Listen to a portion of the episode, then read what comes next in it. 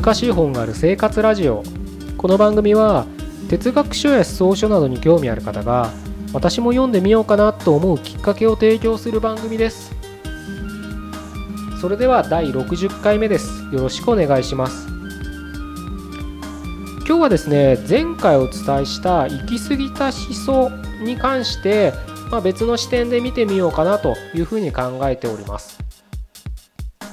で前回は、まあ、自由をねあの求めるがあまりその求めすぎが行き過ぎると結果自由ってものを自らの手であの手放してるというかね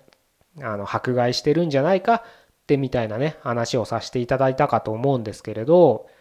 まあそれをねあのパラドックスとか、まあ、逆説矛盾って言ってもいいのかもしれないんですけれどなんかねそういった矛盾とかって結構多いのかなと思ってて僕らが現実？今この場で生きている現実においてもそういったうん逆説みたいなのは結構あるんじゃないのかななんて僕は思ってて。例えばねよく、まあ、成功哲学とか自己啓発もしくは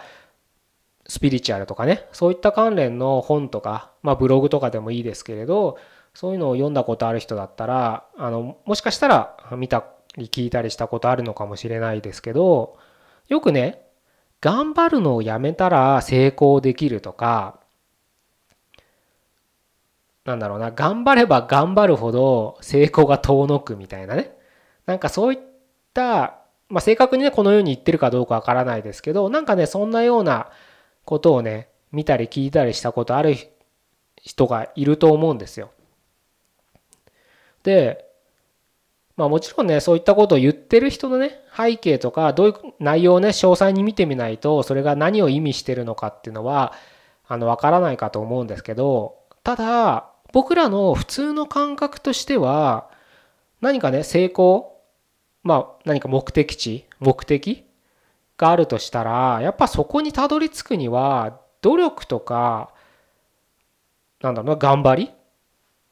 自分を高めるってことをしないとその目的地には到達しないと思うわけじゃないですか。逆を言えば努力なくして成功なんてありえないでしょっていうのがなんか根本的に染みついてますよね。例えば受験とかはまさにそうじゃないですか。偏差値60とかね、65とか、まあ頭いい人だったら70とか75とかね、そういった目指す大学があるとして、やっぱりね、そういった大学に、あの、入りたいんであれば、毎日勉強して、勉強する必要がありますよね。ね、なんか当たり前じゃないですか。で、そういった毎日の勉強、それはいわゆる努力っても言えますよね。それをしないと志望校には受からないっていうのは当たり前に、まあもちろんね、一部の天才はなんかちょちょいっとやって受かっちゃう人もいるのかもしれないですけど、まあそういう人は例外ですからね。ほとんどのね、僕らパンピーみたいな人はやっぱりそれなりの努力をしないと志望校には受からないわけで、勉強したかと思うんですよ、多くの人はね。やっぱりね、そういった当たり前だと思ってることを、と真逆なことを言われるわけじゃないですか。頑張るのをやめた途端成功するみたいな。結構これって、あの、その言ってる人がね、なんかうさんくさそうが、うさんくさい人だろうが、なんか、うん、そうでない人だろうが、まあ何でもいいんですけど、ちょっとドキッとしますよね。え、な、何それどういうこと？って、やっぱ興味関心を、ね、自分の思考とね、自分のパラダイム、フレームワークにはないような概念なんで、ちょっと驚きますよね。やっぱり興味関心があるかと思うんですけれど、あの、なんかね、そういうことって、結構ね、まあその うん、あるような気もするんですよね、僕。で、実際その頑張るのをやめた途端成功するっていうのが真理かどうかはわからないですけど、例えばね、僕が感じるのは、もうちょっとね、あの僕らの根源的に 根ざしたちょっと悩みって言ったらいいのかな。疑問に思うことをちょっと例として取り上げたいんですけど、まあ、このポッドキャストでもねあの何回も題材に取り上げてることなのであの何回かねこのポッドキャスト聞いてくださってる人なら抵抗なくあの聞いてくれるかなとは思ってるんですけど例えば僕らは生きる意味とかね何かをする意味っていうのをもう普遍的根源的に求める生き物なんじゃないかっていう話を何回かしたことあるかと思うんですけどその何かをする意味を求めるのだってまさに逆説みたいなさっきの成功ん？努力をやめたら成功するとかね。そういうのにまあ当てはまるってわけじゃないけどあるなんかちょっと似てるのかななんて僕は少し考えたりするんですよ。というのも、まあ、このポッドキャストでも何回も言ってますけど生きる意味なんて正直ねない気がするんですよ。それはないって個人個人にはあるかもしれないんですけど誰しもが共有できる普遍的な生きる意味なんてないんじゃないかみたいな話をしたかと思うんですよ。もちろんねあの変なこと言うようですけど愛のために生きるとかねそういうのはなんかきっとね真実なのかもしれないんですよ。できっとね徳の高い人ステージの高い人って言ったらいいのかなそういう人だったら多分ね愛のために生きるって言われたら多分ねあの違和感なく受け入れる気がするんですよ。だからね そうまあそういうこ愛のために生きるっていうのは当然じゃないかって言われてその通りだよねって納得ねすぐふんって受け入れられる人だったら今日の話は聞かなくていいんですけれど多分なんだそれって思う人が多いと思うんですよ。やっぱ愛ってすごく抽象的な概念ですからそれが生きる意味にねなり得るかどうかっていうのはその個人個人によって違うと思うんでねあれなんですけど今日はそのちょっと腑に落ちない人のためにね向けてお話ししてますけれどそのね愛のために生きるっていうのが受け入れられない人はやっぱりもう少し具体的な意味が欲しいと思うわけですよ。何かをする意味っていうのはね。でもねそれをねどんなに頑張ってね見つけた見つけようとしたってね結局自分がすごく納得いく答えっていうのは見つかってないはずなんですよ。こんなこと言ったら失礼かもしれないですけどね。だからまあ僕はポッドキャストでないんじゃないか。ないんだからもう自分で勝手に決めちゃえよみたいな話もしたことあるかと思うんですけれど、ないものを探してるんですよね、だから。簡単に言えば。でもそれってすごく苦しい作業ですよね。だってないんだもん。今現時点の僕らではないんですよ。ステージが上がればあるのかもしれないけど今現時点の僕らではないんですよ生きる意味が。だったら自分で決めちゃえっていうのも一つの手です手です手だと思いますしもしくはその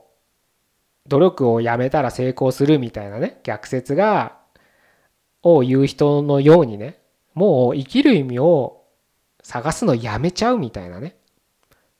いうのも一つ手なんじゃないかなって思うんですよ。なんて深く考えれば考えるほど絶望しかないような気がするんですよね。だって見つかんないんだもん。で昔は昔はっていうか、まあ、時代によっては、まあ、西洋とかだったらやっぱそういう時ね何かその自分を支えとなるものが必要で、まあ、それがね宗教ってものになってあの何か信じるものがあるっていうのはすごく強みになったわけですよ。まあそれをね神様って言ってもいいのかもしれないんですけどあの何か支えがあるわけですよ。今ね現代僕らが生きてる時代はそういった確かなものがない時代なんですよ。もちろんねなんか信仰してる宗教があるんであればそれをね確かなものとして生きる糧としてる人は多くいると思うんですけどこと今日本のね現代において生きてる人のほとんどはやっぱそういった確かなものがないからどんどん苦しくなってるんですよね。なので残念なことに自ら命を絶つ人が先進国では飛び抜けて多いわけですよ日本我が国日本はね。あなたの身近でもうつ病にね苦しんでる人いるはずですよきっと。大会社になればなるほど普通に仕事してますけれどそ自分の心の病気とバランスよく生きなきゃ生きている人っていうのは多くいますよ。見た目普通なんですけどね。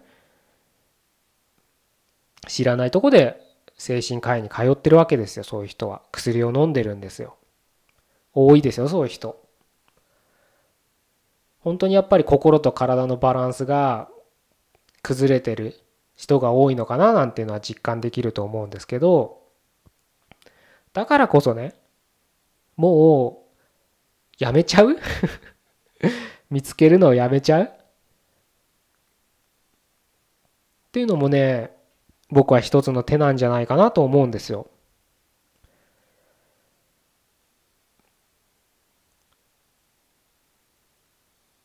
あのフランスのね小説家、まあ、哲学者って言って言ったらいいのかもしれないけどカミュって人がこんなことを言ってるんですね。人間の奥底には生きる意味を死に物狂いで知りたがる願望が激しく鳴り響いている。人間の奥底には生きる意味を死に物狂いで知りたがる願望が激しく鳴り響いている。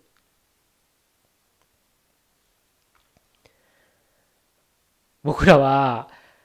普遍的に意味を求めてしまう生き物だっていうねことをね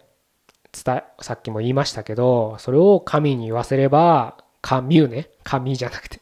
神に言わせればもう僕らもね死に物狂いで知りたがるんですよ。生きる意味を。そのぐらい普遍的な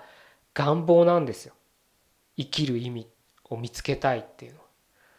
でもね神がこういうこと言ってるっていうことの裏をね僕らはちょっと考えなきゃいけないんです死に物狂いで見つけてても果たして見つかるのかってところなんです。簡単に見つかるものだったら神はこういうことは言わないです。簡単に見つからないから彼は小説家としてこういう文章を残してるんですよね。彼ほどのクラスでも見つけられないかもしれないんです。だったら僕らはもうそろそろ諦めてもう生きる意味なんて普遍的なね自分が納得する生きる意味なんて諦めちゃえばいいんですよ。で今自分で簡易的でもいいから何か意味を勝手に作っちゃうっていうのは僕はそういう意味で何回か前のポッドキャストでお伝えしたんですよね。あの明石家さんまさんっているじゃないですか。いるじゃないですかって知らない人いないと思うんですけど彼の座右の銘って結構すごく有名ですよね。あの娘に名前つけたぐらいですから座右の銘で生きてるだけで丸儲けっていう座右の銘なんかすごく分かりやすいですよね。もう彼は まあ多分いろいろね彼なりにまあね30年40年ぐらいね芸能界のトップを走り続けてる人ですから相当ねテレビではすごい明るくしてますけど僕らじゃ想像もつかないぐらい苦しい思いをしてるはずなんですよね。その彼もやっぱりいろいろ考えた考えてるはずなんですよ。どういう思考をしてたかは知らない知らないですけど。でいろんな人と接していろんなねあのことをしていく中で彼なりに座右の銘として生きてるだけで丸儲けっていうものを導き出したはずなんですよね。なんかさんまさんらしいですよね。でもそれはもう自分で決めちゃったわけですよ。多分ね。誰かに言われたってわけじゃなくて。でなんかまさにさんまさんってその通りな気がしますよね彼の芸風とか番組見てたらね。やっぱりどっかで決めちゃったんですよ。答えのないね問いを追求し続けるのもそれはそれでいいとは僕は思うんですけどやっぱりどっかで彼なりに決めたんですよね。それが生きてるだけで丸儲け。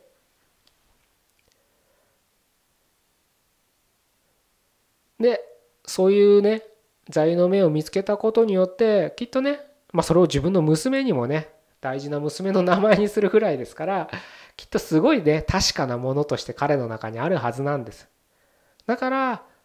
彼は苦しみながらもすごく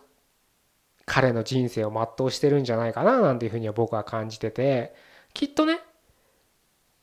彼は 彼はってなんか知り合いみたいに言いますけど全然知らない人なんでね。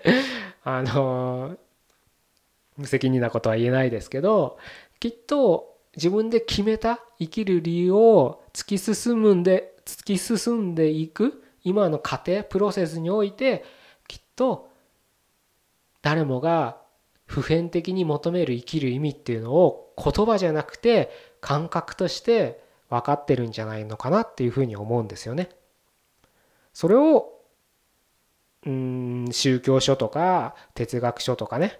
思想書で言えば愛っていう概念になるのかもしれないですしね。それはやっぱり言葉で愛って言ってしまうと僕らはやっぱり何それどういうことってなっちゃうかもしれないですけど多分ああいった明石家さんまさんとかまあもっとねいろんな別にコメディアンじゃなくたっていろんな、うん、活動家って人はいますよね。うん、それこそジャンルは問わない人間的に徳の高い人たちはきっと言葉ではうまく伝えられなくても感覚としてそういった普遍的な意味っていうものを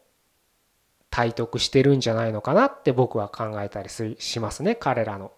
活動を見てると。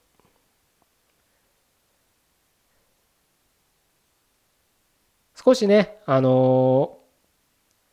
ー、悩むことは十分、十分というか必要なことだと僕は思いますし、個人的には答えのない問いをね、あのー、考え続けるっていうのは嫌いじゃないんで、あの、おすすめというかね、やってみたらどうですか？っていう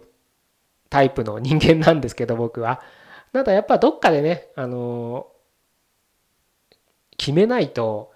やっぱ悩みすぎて、やっぱり人間そんな強くないですからね。うん。どっかでバランス崩して、ね、変な思想に、偏った思想になるんであれば、やっぱりどっかで、あの、分かりやすいね、自分が納得できる、分かりやすいところで決め打ちしちゃって、まずそこに突き進むっていうのも、一つの手じゃないのかなと。つまり、頑張るのをやめた時に、成功が近づいてくるっていうのもその意味ではもしかしたら一つの真理と言えるのかななんていうふうに僕は考えたりしてますのでちょっとそんなお話を今日はさせていただきました。まあこの問題ね なかなかうん一人一人ね自分で考えて納得して行動してうん頭じゃなくてお腹にね落とし込むっていう作業が必要になるので、うん、難しいことだとは思うんですけれどまあそれがね生きる ってことなのかなっていうふうに考えればまあ楽しく楽しくはできないかな。ちょっと分かんないけど。まあそんなにね深くか深く考えつつ深く考えないっていうなんかよく分かんないこと言いますけど。まあ一緒にいろいろやっていければなというふうに思っております。まあ、僕もこうやってね音声であそういった知見というのかな。考え方うんとかはねご紹介したいなというふうに引き続きねやっていきたいなと思うので。まあもしそういった話もたまにはするつもりですので興味あれば引き続き聞いていただければ嬉しいなと思います。それでは第60回目でした。ここまでどうもありがとうございました。